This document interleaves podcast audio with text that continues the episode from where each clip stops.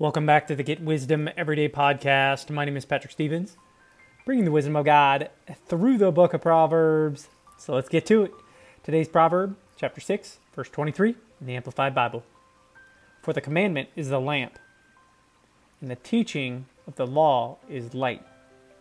And reproofs, rebukes, for discipline are the way of life.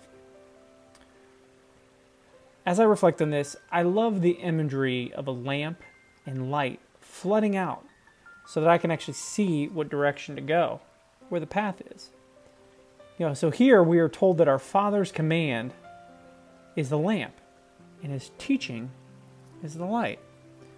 See, I'm reminded here that God is love. We are lamps filled with His love and His light. We're to keep the lamp in front of us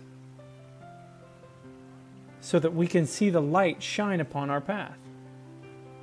We don't need to see our past, or actually even where we're standing right now, truthfully. We need to see into the future. So here's today's action idea. Ponder upon the following question. Am I keeping the lamp in front of me? Shining the light on the path before me, in front of me? Or am I wandering in the dark? Or in my past? Talk to God about this and write down what He tells you. And here's the key. If He tells you to do something, just simply obey Him. You'll be glad you did. God bless.